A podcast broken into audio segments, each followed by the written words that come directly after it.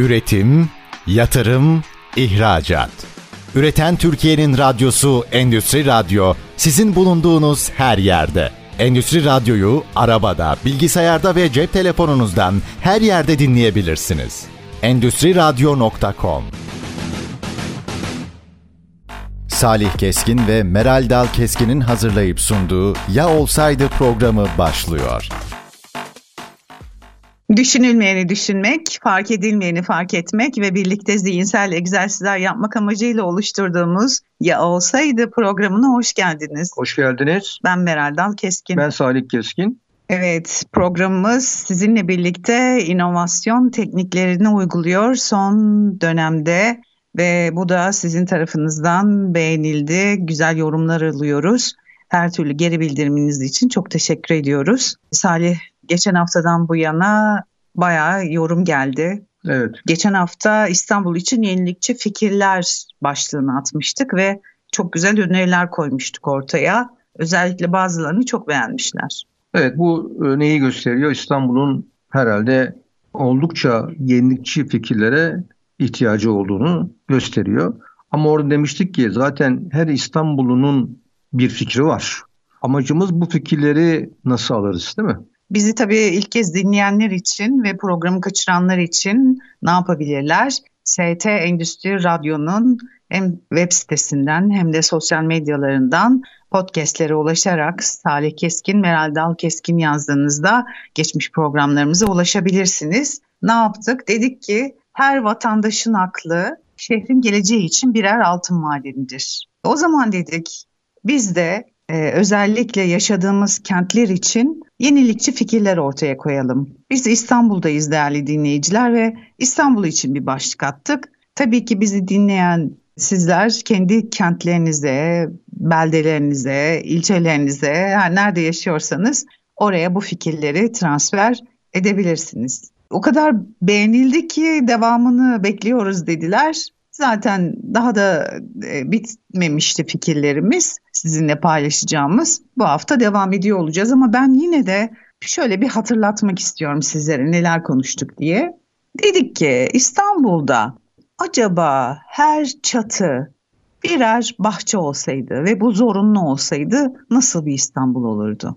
Ee, oldukça yeşil bir İstanbul olurdu. Uçaktan baktığınızda aşağısı sanki bir ova, yeşil bir ova gibi görünürdü diye düşünüyorum. Evet hem güzellik açısından hem de enerji üretimine dönük bir takım yenilikçi fikirlerle aynı zamanda enerji de üreten çatılarımız söz konusu olabilirdi. Ve çok şehirlerimiz malum artan trafikle birlikte ve sürekli inşaatlarla birlikte son derece gürültü açısından zorlayıcı e, olmaya başladı.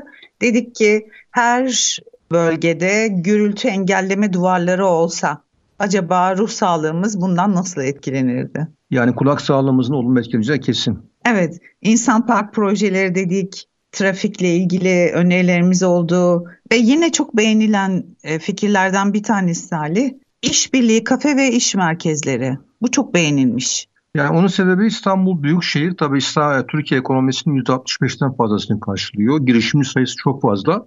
Dolayısıyla bu girişimciliği e, orada destekleyen bir proje olduğu için bence önemsenmiş olabilir. Aynı zamanda tabii ki e, hani ev sahipliği programları nasıl Avrupa'da öğrenciler yerel evlerde çocuk bakıyorlar ya da yaşlılara destek oluyorlar. Aynı şey acaba İstanbul'da da söz konusu olabilir mi? Özellikle öğrencilerin kiralık ev sorununa ya da yurtta yer bulamama sorununa çözüm bulabilir miydi? E, yani büyük bir katkısı olacağını düşünüyoruz aslında. Bunun gerçekten belki de tek başına bu proje için bir program yapmak lazım. Bunu dillendirmek lazım, gündeme getirip bir kamuoyu oluşturmak gerekir. Ve dedik ki e, sıfır atık marketler, şehirlerde sıfır atık marketler oluşturarak insanlara ambalajsız alışveriş yapma imkanı sunulabilir mi? Bu tabii ki son derece çevre dostu bir yöntem olacaktır. Şimdi de devam edelim. Burada özellikle yine yeşillik çok beğenildiği için e, hani tüm bunların yönetimi içinde bir zeka kent yönetimi sistemi olması gerekir diye ortaya koyuyoruz. Biraz açar mısın? Evet tabii. Şimdi yapay zeka biliyorsun enstrümanları, araçları çok gelişti dünyada. Ülkemizde de bunlar kullanılmaya başlandı. Yapay zekanın şu anda girmediği pek dijital dünyada e, altyapı yok. Ama şehir yönetimi üzerine yapay zekanın kullanılması yani burada ne olabilir? Yani baktığımızda yani trafik yönetiminin içerisinde yapay zeka olması, enerji verimliliği konusunda yapay zeka olması ve atık yönetim konusunda bunların yapay zeka ne yapıyor? Veriyi işliyor değil mi? Evet. Alıyor veriyi. Aslında buna bir anlam katıyor, bir değer katıyor, bir yorum katıyor ve dolayısıyla orada aslında veri, veriyi optimize ediyor. Bize en doğru kullanma yöntemini gösteriyor. Yani evimizde diyelim ki hangi prizin ne kadar enerji yaktı aslında biliniyor. Bunun içerisine yerleştirilmiş bir yapay zeka sistemiyle bu verinin bizi doğru yönlendirmesi enerji tüketimi anlamında söz konusu. Aynı zamanda özellikle hani trafiğde hep konuşuyoruz ya birlikte seyahatlerimizde de belli bölgelerde çok tıkanıklık var ve yıllardır böyle. Oraya bir yapay zeka el atsaydı belki de çözerdi. Ee, bazı yerlerde bölgelerde var ama bu çok az. Şimdi on binlerce trafik lambası var biliyorsun. Trafik lambaları normalde e, neye göre yanması lazım? Akışa göre yanması lazım. Yani gecenin bir yarısında e, insan geçmiyorsa yaya kaldırımından orada yaya yeşil yanmaması gerekiyor. Yani diyelim ki. Evet. Şimdi e, tabii İstanbul hani özellikle belli bölgelerinde boş alan bulmak mümkün değil. Ancak yine de boş alanlar halen var. Özellikle şehrin içinde de. Biz diyoruz ki kent bahçeleri olsaydı, şehrin içinde atıl araziler kullanılarak oluşturulsaydı acaba nasıl bir fark yaratırdı? İstanbul için çok kolay olmasa da yine de tabii ki e, boş yerler var. Fakat gördüğümüz kadarıyla bu boş yerler e, hızlı bir şekilde imara dönüşüyor, yapıya dönüşüyor. O da içinde yaşayan insanları, milyonlarca insanın gerçekten burada yaşamasını zorlaştırıyor. Yani hem nefes alma açısından, içerisinde kaliteli oksijen açısından, yani hem de yeşilin insanın üzerindeki olumlu etkisi açısından bunu önemli. Ama biz proje üretirken şuna bakıyoruz. Yani gerçekten küçük bir şey dahi olsa, imkan dahi olsa, fırsat dahi olsa bu kamu tarafından, belediye tarafından kullanılabilir, kullanılmalıdır keza. Şimdi seyircilerimiz merak ediyordur. Hani bu önerdiğiniz yeni fikirler acaba başka ülkelerde uygulanıyor mu yoksa buraya mı özel oluşturdunuz diye? Ee, burada tabii Bito gazetesinde haftaya çıkacak bu yazı. Ee, biraz daha kapsamlı çıkacak. Orada belirtmiştim. Demiştim ki bu projelerin bazıları tabii uygulanıyor dünyanın bazı yerlerinde. Türkiye'de yok projeler ama neredeyse yüzde 40'a yakını hiç yok. Hiç uygulanmıyor. Evet özel tekniklerle oluşturduğumuz yeni fikirler evet. özellikle hani duymasını istediğimiz kişiler tabii ki var. Umarım onlara da ulaşır. Mesela bundan sonra istersen e, tamamen yeni proje mi yoksa uygulanan projeler mi onu belirtebiliriz de. Tamam. Şimdi e, daha önceki programımızda da paylaştık. Hani köylerden kente doğru geçişle birlikte tarım önemli bir mesele haline gelmeye başladı. Dünyada kent tarımı, şehir tarımı başladı. Ama ülkemizde henüz e, bunun yaygın olduğunu görmüyoruz. Hatta hani çok da örnek ben duyamıyorum. Doğal olarak şehir tarımı oluşturulduğunda şehir tarımı için iş ilanları acaba e, toplu taşıma ekranlarında paylaşılsaydı ya olsaydı ne olurdu? Evet ya olsaydı biliyorsun bir programın adıydı Levent Koca rahmetli. E, bir komedi programıydı. O aklıma getirdi. Buradan e, yani rahmet diliyoruz. Şimdi tabii ya olsaydı dediğin şey buradaki şehir tarımı konusu gönüllülük esas üzerine dayanıyor. Yani belli yerlerdeki çeşitli şehir tarım uygulamalarına dönük çaba gösterecek, destek olacak. Yani orada bulunacak insanların gönüllülük esasına dayalı olarak oraya çağrılması, davet edilmesi meselesi. Senin dediğin gibi toplu taşıma ekranlarında paylaşılabilir. Açıkçası buna gerek var çünkü Türkiye'de e, çok emekli var ve büyük çoğunluğu da İstanbul'da yaşıyor. Biliyorsun İstanbul'da yaşayan emeklilerin içerisinden yine büyük çoğunluğu maalesef herhangi bir iş yapmıyor. Yani dinç, geçen hafta konuştuk. Yani dinç oldukları halde daha bazı işleri yapabilecek oldukları halde ama iş yapmıyorlar. O insanları acaba üretime kazandırabilir miyiz? Yani burada tabii iş dünyası içerisinde olan insanları davet etmiyoruz. Hafta sonu davet edilebilir tabii ki şehir tarımı için. Ama en azından bazı kendine bu anlamda güvenen, gücü yerine olan emeklerimiz şehir tarımı için gönüllü seferber olabilirler ve dolayısıyla burada amacımız sürdürülebilir gıda üretimi üzerine, doğal gıda üretimi üzerine aslında bir vizyonu paylaşmış olacaklar yani. Evet, bunun hobi bahçesinden farkı nedir? Evet, e, hobi bahçeleri biliyorsun şehir dışında projelendiriliyor e, ve açıkçası ya gücü olan insanlar, imkan olan insanlar orayı satın alıyor veya kiralıyor.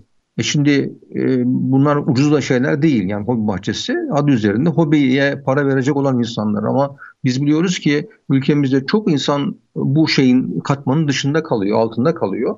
Burada para karşılığı değil, gönüllülük esası toprakla tanışacak, toprakla buluşacak ve açıkçası toplumun bu anlamdaki hani dediğimiz gibi gıda, sağlıklı gıda üretimine destek olacak. Tarım meselesi biliyorsun pandemiyle birlikte çok stratejik olduğu ortaya çıktı. Yani dünya şu an tarım konusunda hiç yani oralı olmayan ülkeler bile buna büyük yatırım yapmaya falan başladılar. Türkiye çok endemik topraklara sahip. Çok ciddi tarım arazileri var. Atıl kullanılmıyor.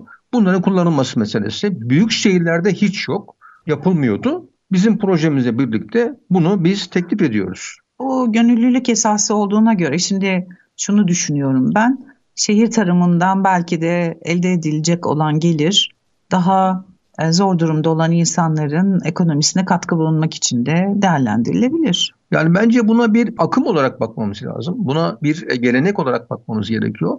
Oradan gelecek bir e, değere dönük konuşmuyorum ben. Bunun bir alışkanlık olması, bir kültür olması bağlamında çok değerli görüyorum. Yani şunu demek istiyoruz. Betonların arasında sıkışmış yaşamaya çalışan insanlar var değil mi? Milyonlarca. Biz bu insanları tarımla belki şehir içerisinde ne kadar olabilecekse çok minimal de olsa tarımla buluşturmak istiyoruz. O gıda üretimine, gıdanın geleceğine bir miktar elini değdirmesini, dokunmasını istiyoruz, temas etmesini istiyoruz ve ona destek olmasını istiyoruz. Evet çok güzel. Bununla benzer de yine yeni bir fikir ortaya koyacağız. O da el işi ürün pazarları. E, bu arada şehir tarımı için eşi iş ilanları konusu sıfır proje. Yani daha doğrusu daha başka yerde uygulanmayan proje onu söyleyelim. El işi ürün pazarları var. Dünyanın bazı ülkelerinde uygulanıyor. Ama burada yine bunu farklı şekilde yapmak değil mi? Çünkü bu el işi ürün pazarlarında genelde tatil beldelerinde bunu gözlemliyoruz. Hani akşamları çıkıyorsun, e, hediye alayım diyorsun. Genelde de el işi ürünlerini pazarlayan kişilerden almayı tercih ediyorsun hem daha kişiselleştirilmiş oluyor, daha özgün oluyor. Ama sadece o tatil beldelerinde ve yaz akşamlarında kalıyor. Bunu yılın bütününe yaymak ve az önce söylediğin gibi sürdürülebilir olmasını sağlamak için acaba neler yapılabilir? Ee, çok doğru da bizim kadınlarımız çok becerikli. Yani belki dünyadaki kadınlar beceriklidir ama bilmiyoruz yani çok dünyaya çok farklı yerlerine gitmediğimiz için tabii yurt dışına gittik ama şimdi bizim kadınlarımız biliyorsun daha çok emekli olduktan sonra filan işte İsmek tarzı yerlere giderler. Gerçekten maharetlerini çok geliştirdiler. Demek ki bir, bir şeyler varmış, sanatçı bir taraf varmış. Biz de buradaki erişi ürün pazarlarında açıkçası bu sanatsal ürünlerin sergilendiği, başka insanların gelip onların o ürünlerini aldığı, onlara destek olduğu, yani bu tarafın desteklendiği, yani az önce dedik ya şehir tarımı, iş ilanları meselesi konusunda olduğu gibi biz de buradaki aslında potansiyel sanatçılarımızın desteklenmesini e, ve tabii ki bir ekonomik değer de oluşturulmasını önemsiyoruz. Burada bir ekonomik değer var. E, senin dediğin gibi belli yerlerde bunlar dönüştürülüyor ama ben şöyle görüyorum. Yani gidiyoruz işte tatil beldelerinde yaz akşamları e, bunları görüyoruz ama büyük çoğunun yurt dışından gelen maalesef yurt dışından gelen ürünler olduğunu söyleyebilirim. Fiyattan ötürü. Ama bizim burada bahsettiğimiz tamamen yerel ürünler. Şöyle bir saatime baktım. İlk bölüm için süremizin sonuna geldik. Kısa bir ara vereceğiz. Aradan sonra yine sizinle birlikteyiz. Üretim, yatırım, ihracat. Üreten Türkiye'nin radyosu Endüstri Radyo sizin bulunduğunuz her yerde. Endüstri Radyo'yu arabada, bilgisayarda ve cep telefonunuzdan her yerde dinleyebilirsiniz. Endüstri Radyo.com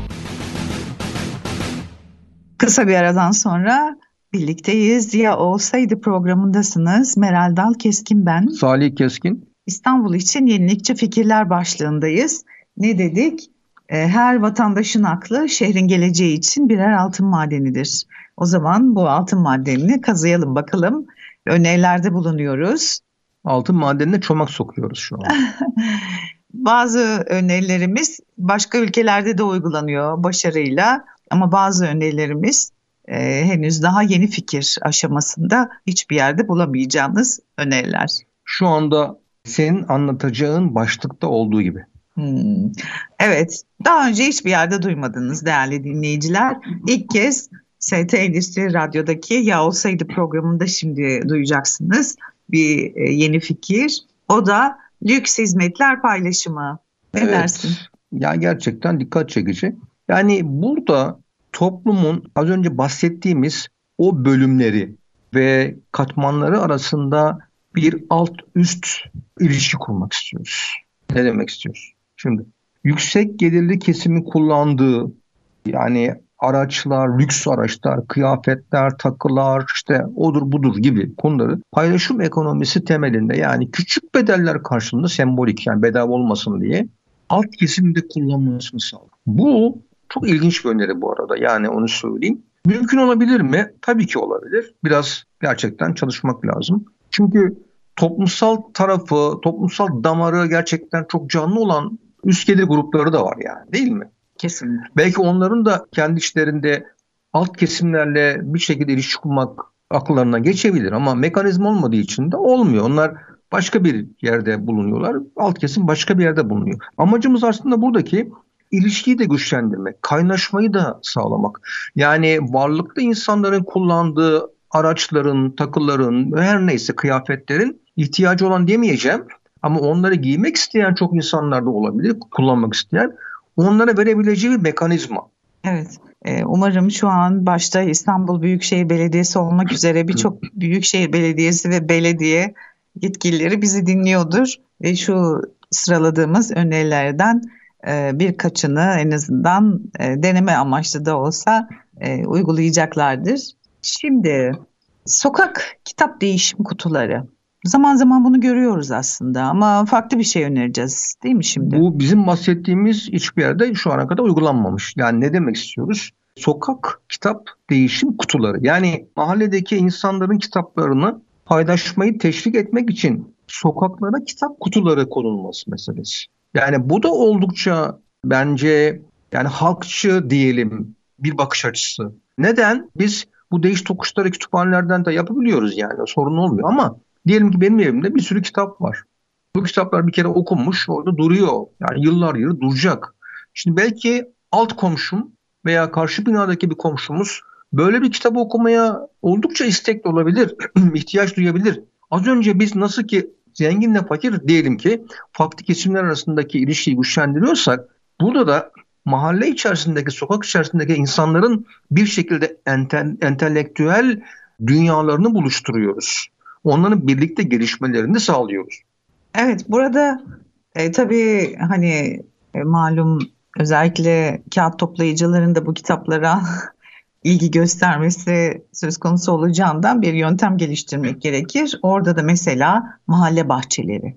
Buna bir çözüm olabilir. Sürdürülebilir mahalle bahçeleri. Ne yapabiliriz? Belediyenin izniyle boş arazi veya atıl alanların sürdürülebilir mahalle bahçelerine dönüştürmesi mümkün olabilir. Komşular hep birlikte bu bahçelerde bir araya gelerek organik ürün yetiştirebilirler. Az önce söylediğimiz gibi kitapları paylaşabilirler. Belki kullanmadıkları evdeki eşyalarını sergileyip paylaşabilirler. Ee, ama böyle bir hani farklı amaçlı kullanılan bahçelere de dönüştürülebilir belki parklar alanlar. Tabii yani biz buradaki yaptığımız konuları kolektifite ediyoruz. E, şunu düşünelim. Hani evimizde belki kullanmadığımız birçok eşya var değil mi? Evet. Tamam. Ama bu eşyalara diyelim ki ihtiyaç duyan da birçok insan var. Bunun aslında farklı bir uygulaması şöyle var. Mahalle için değil tabii. Diyelim ki sanayide bir organik sanayi bölgesinde aynı işi yapan bir kümelenmenin olduğu bir yerde birkaç firmada fazladan makine var. Fazladan dediğim yani şey değil. O an çalışmasına ihtiyaç yok. Boşta duruyor. Ne yapıyor? Ona ihtiyaç duyan küçük girişimci, küçük oradaki işletmeci geliyor o makine kiralıyor düşük bedelle. O makineyi kullanabiliyor. Yani fason üretim mantığında değil bu. Şimdi bu e, bir ülkenin aslında değerlerinin doğru bir şekilde paylaşılması, birbirine transfer edilmesi, aktarılması şeklinde gerçekleşmesi lazım. Öbür türlü sürekli tüketen de bir ülke oluyoruz yani. Evet aslında böyle küçük küçük hani uygulamalar yok değil var. Neticede Ama daha sürdürülebilir hale gelebilmesi burada belki çok önemli. Devam edelim. Sesli mesaj komşuluk bildirgeleri. Nedir? Bu başlık da orijinal. Evet, yani burada mahallede mahallenin de iletişiminin kendi aralarındaki iletişimi güçlendirebilmek için o mahalleni mahalleyi ilgilendiren konularda e, neden sesli mesaj konusu söz konusu olmasın? Burada acil durum bilgileri ve topluluk dayanışması konusu söz konusu olacaktır. Bunu arttıracaktır açıkçası. Bu anlamda sesli mesaj komşuluk bildirileri meselesi tıpkı bir mahallenin bir WhatsApp grubu da buluşturulması gibi. Yani tabii ki girmek isteyen olmaz, istemeyen olabilir ama bu e, bu şekilde eğer girmek isteyen olursa da bunun uygulanması söz konusu olacak. Evet, diğer bir başlığımızda ne yapıyoruz? Programı yeni dinleyenler için İstanbul için yenilikçi fikirler konuşuyoruz efendim. Dedik ki her e, vatandaşın fikri çok çok kıymetli. Biz de yeni fikirler oluşturduk. Hem başka ülkelerde uygulananların farklı versiyonları hem de hiçbir yerde bulamayacağınız yeni fikirler üzerine hep birlikte sizinle düş değerlendirme yapıyoruz. Az önce aslında ifade ettin takas etkinlikleri.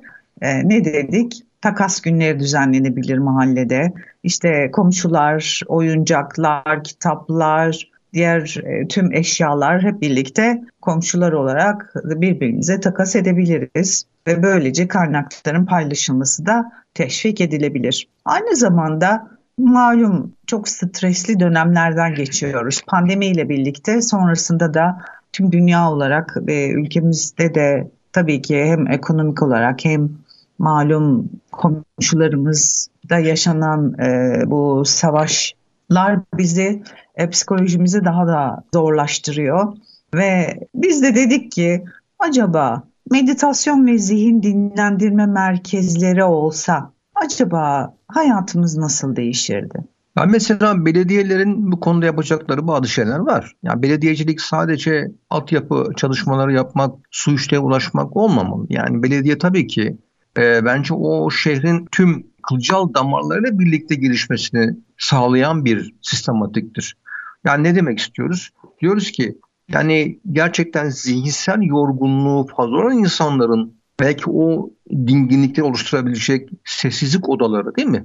Bu proje dünyanın hiçbir yerinde yok mesela. Oraya girip o sessizliği deneyimleyebilecek, e, oradaki o huşuyu belki algılayacak ve kendi zihinsel sinir sistemine katkıda bulunacak bir çabadan bahsediyoruz. Bunu kullanmak isteyen insanın olur mu? Tabii ki olur. Evet. Yani bu bir meditasyon. Yani bir terapi gibi gelecektir aynı zamanda.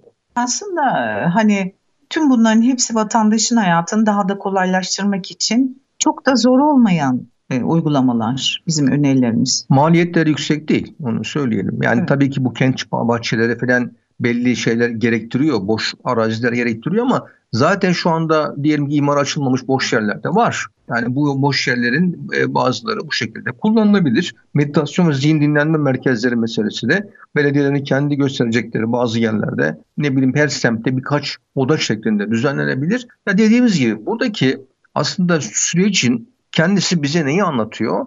Ee, senin de bahsettiğin gibi bir çaba içerisinde olmayı aslında burada önemsiyoruz değil mi? Mesela biz bu, bu projeleri anlatırken diyoruz ki aslında bütün şehrin yaşayanları bir altın madeni. Yani onların zihinleri bir altın madeni. Fakat biz bu altın değerlendirebiliyor muyuz? Değerlendirmiyoruz. Değerlendiremiyoruz diyelim. Peki değerlendirmemiz gerekiyor mu? Tabii gerekiyor. Yani her insan bir potansiyel olduğuna göre, her insanın bir yaratıcı zekası olduğuna göre, o şehirde yaşayan insanların şehirle ilgili tabii ki fikirleri olduğuna göre e bu fikirleri bir almanın yolu olmalı. Ama bunu yapmak için de bazı şeyleri de göstermemiz lazım. Çabaları da göstermemiz lazım. Belediye ve kamu olarak. Ee, yine tabii devam ediyoruz şu an yeni fikirlere ama bunu da hani e, yapabilmemiz için ne gerekiyor? Proje mantığıyla bakmamız. Aslında belediye hep projecilik biliyorlar. Bu konuda e, yetkinler. Sadece çok işleri var belki. Hani iş yerlerinde de derdimiz nedir? Operasyon odaklı oldukları için hem çalışanların hem yöneticilerin vakti yok. Aynı şey belediyeler için de geçerli. Hep süreçleri operasyon işlerine daldıkları için yeni fikirleri hayata getirmek, geçirmek, yeni projeler üretmek konusunda belki öncelik sırasını alamıyorlar. E şöyle düşünelim. Tabii ki proje konusunda konularını biliyorlar. Proje departmanları var vesaire. Fakat şöyle bakıyorum da sana da sormuş olayım. Yani yaşadığımız bölgede yerde kaç yıldır yaşıyoruz? Şu ana kadar ben İstanbul'da 39 yıldır yaşıyorum. Yeni bir proje pek görmedim onu söyleyeyim. Sen gördün mü hatırlıyor musun öyle bir şey? Ya tabii e, hani çok böyle benim hayatıma direkt etkisi olanla çok karşılaşmıyorum açıkçası. Ya da bu konuştuğumuz kapsamda yeni fikir olabilecek şekilde çok fazla bir şey görmüyorum.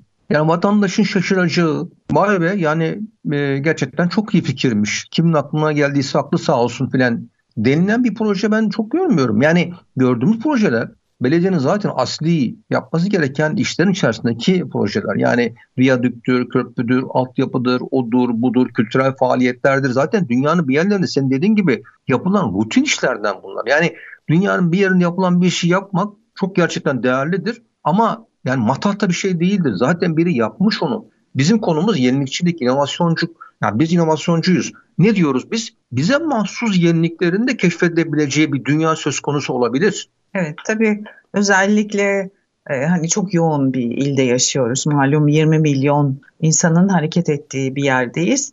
Hakkında verelim bazı konularda iyiler özellikle e, bazı bölgelerdeki temizlik işleri ya da VC'lerin temizliği e, bunları her zaman da takdir ediyoruz. Ya onaylıyoruz, beğeniyoruz, seviyoruz. Biz sadece kendi mesleğimiz gereği bunun bir sonraki aşamasının oluşturulması gerektiğini düşünüyoruz. Bütün mesele zaten bu.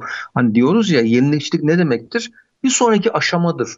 Şöyle düşünelim. 50 yıl sonra İstanbul aynı durumda mı olacak? Tabii ki olmayacak. Peki olacak olan şeyleri kim üretecek? Yani neticede kamu destekli olması gerekiyor. Yani belediyedeki belediye başkanından başlayarak tüm kadro. E, peki böyle bir şey yoksa, departman yoksa, varsa da bu departmandaki oradaki süreç bizim dediğimiz gibi yenilikleri halktan alınması söz konusu olmuyorsa, içerisindeki inovasyon süreçleri tam inovasyona göre yapılmıyorsa o zaman ne olacak? Şu olacak. Bugünkü olduğu gibi başkaları yapacak, biz onları aynısını taklit edeceğiz. Eleştirmiyoruz. Dünyanın birçok ülkesi böyle yapıyor zaten. Bu da bir şeydir diyoruz. Bakın bunu da önemsiyoruz.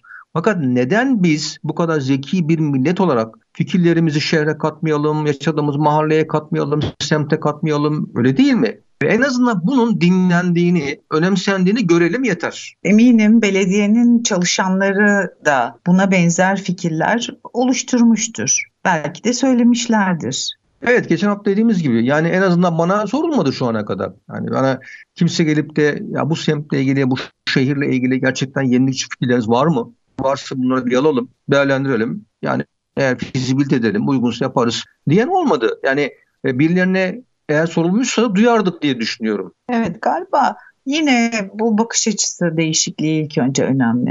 Önce farklı gözlerle bakmak. Normal işimizi zaten e, yapıyoruz. Ama bu işin dışında yeni bir gözle tekrar bakıp acaba kente nasıl katkıda bulunabiliriz diye ortaya koysak buna benzer yüzlerce fikir daha toplamak mümkün.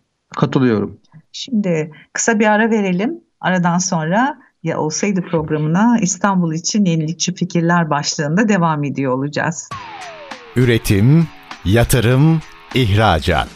Üreten Türkiye'nin radyosu Endüstri Radyo sizin bulunduğunuz her yerde. Endüstri Radyo'yu arabada, bilgisayarda ve cep telefonunuzdan her yerde dinleyebilirsiniz. Endüstri Radyo.com Kısa bir aradan sonra birlikteyiz. Ya olsaydı programındasınız. Meral Dal Keskin ben. Salih Keskin. İstanbul için yenilikçi fikirler başlığında birçok fikir önerdik. Sizlerin de yine içinde çok beğendiğiniz fikirler var. Bazıları sizin için de yeni olacak efendim. Ve devam edelim. O da su özellikle çok önemli malum dünya için, ülkemiz için de. Hele bu sene yağmur yağmadı.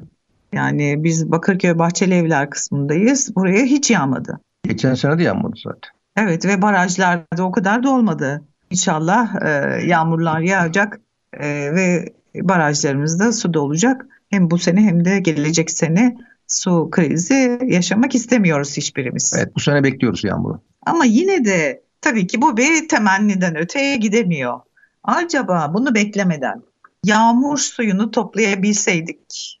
Evet e, bu proje de şöyle yeni. Yağmur suyunu toplama yeni değil. Bizim teklifimiz yağmur suyunu toplama yarışmaları yapılması. Yani insanları aslında sevk ediyoruz o konuyu yapmaya, teşvik ediyoruz. Ve dolayısıyla böyle bir ne diyelim bir ortam oluşturuyoruz. Hem de bu özellikle hani suyu daha verimli kullanmak, tasarruflu kullanmak konusunda vatandaşta da büyük bir e, farkındalık yaratacaktır. Tabii kesinlikle. Burada insanlar hani parasını ödüyorum, istediğim kadar su kullanırım diyemez. Öyle değil mi? Yani dünyanın hiçbir yerinde böyle bir şey olmaz. Çünkü siz onu tükettiğiniz zaman başkalarının da hakkından aslında alıyorsunuz. Ben açıkçası ülkemizde böyle hani bakanların da az olduğunu düşünüyorum. Biz e, bir yönlendirildiğimizde o kurallara da uyan bir topluluk olduğumuzu düşünüyorum. Yani bize de, denirse yağmur suyunu şu şu şu yöntemlerle toplamaya hedef e, haline getirdik. Herkesin ona büyük çoğunluğun uyacağını düşünüyorum. Ya, teşvik ederseniz, onur ederseniz ve ilan ederseniz değil mi? Yani yarışma yapıyorsunuz. Mesela en fazla yağmur suyunu toplama onun sistemini de göstermek lazım. Eğer bu yarışmada siz başarılı olduysanız, kazandıysanız, ilk beşe girdiyseniz diyelim ki isminiz ilan edilecek. Dolayısıyla siz aslında topluma en fazla değer katan insanların arasında olacaksınız. Yani bunun toplumsal şey tarafı da var, misyon tarafı da var yani. Ya küçüklüğümde hatırlıyorum Salih. E, sen hiç duymuş muydun? Beldelerin bazılarında en güzel balkon yarışması. Evet aslında duymadım ben. Ben küçüklüğümde hatırlıyorum. E, doğal olarak hani balkonunu, bahçesini en güzel dizayn eden demek ki daha yerel belediyelerin bazılarının yaptığı bir çalışmaymış. E, bu balkon işte en güzel e, balkon seçildi gibi. E, o geldi birden aklıma. Ama şunu biliyorum ben Berlin balkonlarıyla ünlüdür. Yani Berlin'de mimarlar karşıki binanın o görüntüsünün daha da üzerine çıkabilmek için balkon üzerinden o şeyi tasarlar. Ne diyelim e, daha çok yeteneğini göstermeye çalışır vesaire. E, şehir içinde bunlar böyle olmalı. Açıkçası Türkiye'de hangi çok geziyoruz biliyorsun. Hangi ile gidersek gidelim. Baktığımız zaman e, çok şey bir yani e, sanatsal tarafı olmayan bir yapı mimarisiyle karşılaşıyoruz. Yani ne diyeceğim oradaki yani en güzel balkon yarışmasına ilgi çok olabiliyor. E, yağmur suyu toplama yarışması kazanan ev mesela olarak tanınsa e, mahalledeki bir ev ne kadar güzel bu konuda öncülük yapar, ilham verir değil mi? Yani düşün ki birinci olan insanların bir yıl boyunca su parası ödemediğini düşün yani. Hmm. Yani ne kadar ciddi bir teşvik olur. Parasal değil yani onun şeyi yeter. Ee, ne diyelim taltif edilmesi yeterli gelir. O zaman bir yağmur suyu toplama yarışması bekliyoruz belediyemizden. Bizden değil tabii değil mi? Yani belediyeden. evet İstanbul Büyükşehir Belediyesi'nden bekliyoruz efendim. Duyurulur. Farklı yarışmalara da açığız. Yine bizi içine katabilecek. Hayır küçük şehir belediye, belediye de olabilir. Yani olabilir. Büyükşehir belediyesi olmak durumunda. Daha da güzel olur. Ee, küçükşehir belediyeleri de bu konuda hem diğer belediyelere de örnek olmuş olabilir. Şimdi e, ticaret çok önemli. E, yine mahalle dedik. Mahalledeki e, bireylerin bir şekilde e, herkesin bir yeteneği var, yaptığı iş var. E, ama ne diyoruz? Birbirimizi tanımıyoruz diyoruz. Hani üst kat, alt kat komşu birbirinin ismini bilmiyor. Ama bir farklılık katalım dedik. Dedik ki e şimdi bir de e, hani özellikle dijital dünya e, revaçta ticaret ve hizmetlerle bir portal olsa onu da yine belediye öncülük etse bu portalda insanlar ticaret ve hizmetlerini paylaşsalar acaba e, ne fark oluşurdu? Şimdi şöyle bakalım. Yani her evde sonuçta yemek, pişen yemek birebir olmuyor değil mi? Yani bir tabak artabiliyor. Tabii. Ee, belki o mahallede veya bir arka mahallede o bir tabağa ihtiyacı olan insan belki olabilir. Yani İstanbul bazı semtlerinde yoktur. Ama üç mahalle aşağıda olabilir yani. Şimdi amaç burada ticaret de olabilir ama aynı zamanda yine bir paylaşım düzeni öngörüyoruz. Mantığı öngörüyoruz. Veya şöyle düşünelim. Biz yapıyoruz. Diyelim ki online platformdan talep oluşuyor. Biz ne yapıyoruz bugün? bir Sinopluyuz ya Sinop mantısı yapıyoruz. Bu arada Sinop mantısı gerçekten tavsiye ederim. de annem yaptığı zaman tadına doyum olmaz. Evet. Ya şöyle düşünelim. Annem fazla yapar. Yani arka mahalleden annemin yaptığı o mantıyı iki tabak birinin alıcı olabileceğini yani düşünsek. Şimdi burada bir ekonomi yaratılıyor mu yaratılmıyor mu? E, yaratılıyor tabii ki. Hem ekonomik ya da katkıda bulunmak amacıyla değil mi? Gönüllülük esasına göre diyoruz. Yani iki türlü de olabilir. Yani evet. ihtiyacı varsa tabii platform bunu kriterlerle belirler. İhtiyacı varsa evet ama para vermek istiyorum ama ben kendim yapamıyorum. Yani paramla da yapamayabilirim. Öyle evet. değil mi? Yani bunu yapmak bir beceri istiyor, bir maharet istiyor yani. Bakın burada gerçekten bir hizmetler ve ticaret portali o bölge içinde geçerli olmaya başlar. Yani her şey ticari değil. Ama her şeyde gönüllülük esası üzerine oturmazsa çünkü gönüllülük çok sürdürülebilir olması da kolay değildir. Desteklenmesi gerekir. Evet yine bu da orijinal bir fikir oldu. E, bu da bize has bir fikir. Şimdi devam edelim. E, o da özellikle hani tarım dedik ya ilk bölümde. Dijital tarım rehberleri olsa acaba e, toplum konuda nasıl farklılaşırdı? Şimdi şöyle bakalım. Tabii e, orman müdürlükleri var, orman bakanlığı var, orman fakülteleri var değil mi Türkiye'de? Böyle baktığımızda Türkiye'nin aslında toprakları da çok verimli. Yani dört mevsim yaşadığımız bir ülke, üç tarafı deniz vesaire. Şimdi dünyada gerçekten bu anlamda rekoltelerde patlama yaşayacağımız bir ülke de olması lazım. Şunu çok merak ediyorum. Neden? Mesela Karadeniz'deyiz biz değil mi? Karadeniz bölgesinde bir ara kivi falan yapıldı biliyorsun yani. Kivi hibrit bir ürün sonuçta. Evet. Sonradan oluşturulmuş o bölgede. Onun gibi birçok ürün aslında üretilebilir, köylü yönlendirilebilir veya orada çeşitli kooperatifler üzerinden bunlar yapılabilir ama bunlara yönlendirilme ihtiyacı var. Şimdi bu olmuyor belli onu anladık. O zaman diyoruz ki dijital sistemlerin yani buradaki tohum seçimi, yetiştirme yöntemleri, e, hasat zamanları, toprakla alakalı bilgiler, şunlar bunların yer alabileceği bir dijital tarım rehberi Türkiye açısından neden olmasın diye düşünüyorum. Bu da yok açıkçası. Evet, çok güzel bir fikir. Umarım yine bizi e, dinleyen belediye yetkilileri bunları hayata geçirmek konusunda sorumluluk alır, liderlik yapar, hepimize ilham verir. Şimdi genelde ilk bölümde ne dedik? E, çatıların yeşilleştirilmesi ve e, hani tarım, kent tarımı için kullanılması konularını konuşuyoruz. Bir de zemin katlarımız var. E, kullanmadığımız zemin katlar. Acaba bu zemin katlar rekreasyon alanlarına dönüşebilir mi? Bizim daha sosyalleşmemiz ve daha aktif bir yaşam sunmamıza destek olabilir mi? Evet, e, zemin katlarımız var, bir de bodrumlarımız var.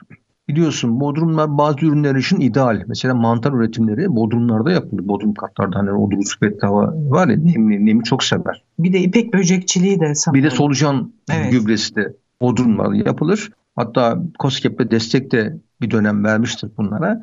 E, bunlar desteklenebilir. Yani zemin katları hep çatılarda olmak zorunda değil. Yani çatı tarımı var, dikey tarım var. Biz de burada aslında zemin tarımını dile getiriyoruz. Bu da açıkçası yeni bir proje olarak ele alınabilir. Ve tabii ki mahalle konseptine devam edelim. Özellikle yaratıcı mahalle girişimleri. Mahallelerin kendi kültürlerini ve kimliklerini vurgulayan acaba yaratıcı projelere destek verilebilir mi?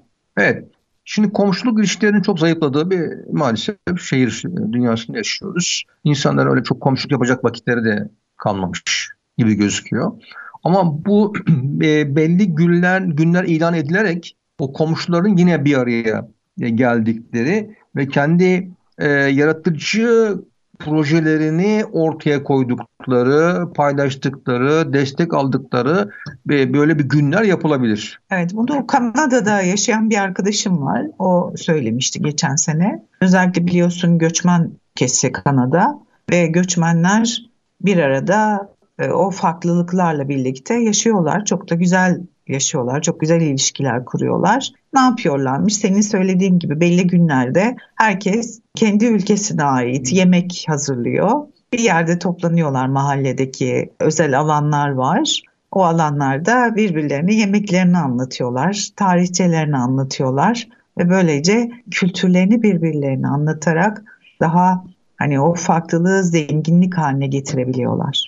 Yani sadece o değil. Bence biliyorsun e, metropollerin en önemli özelliği bireyselleşmeyi tetiklemesidir.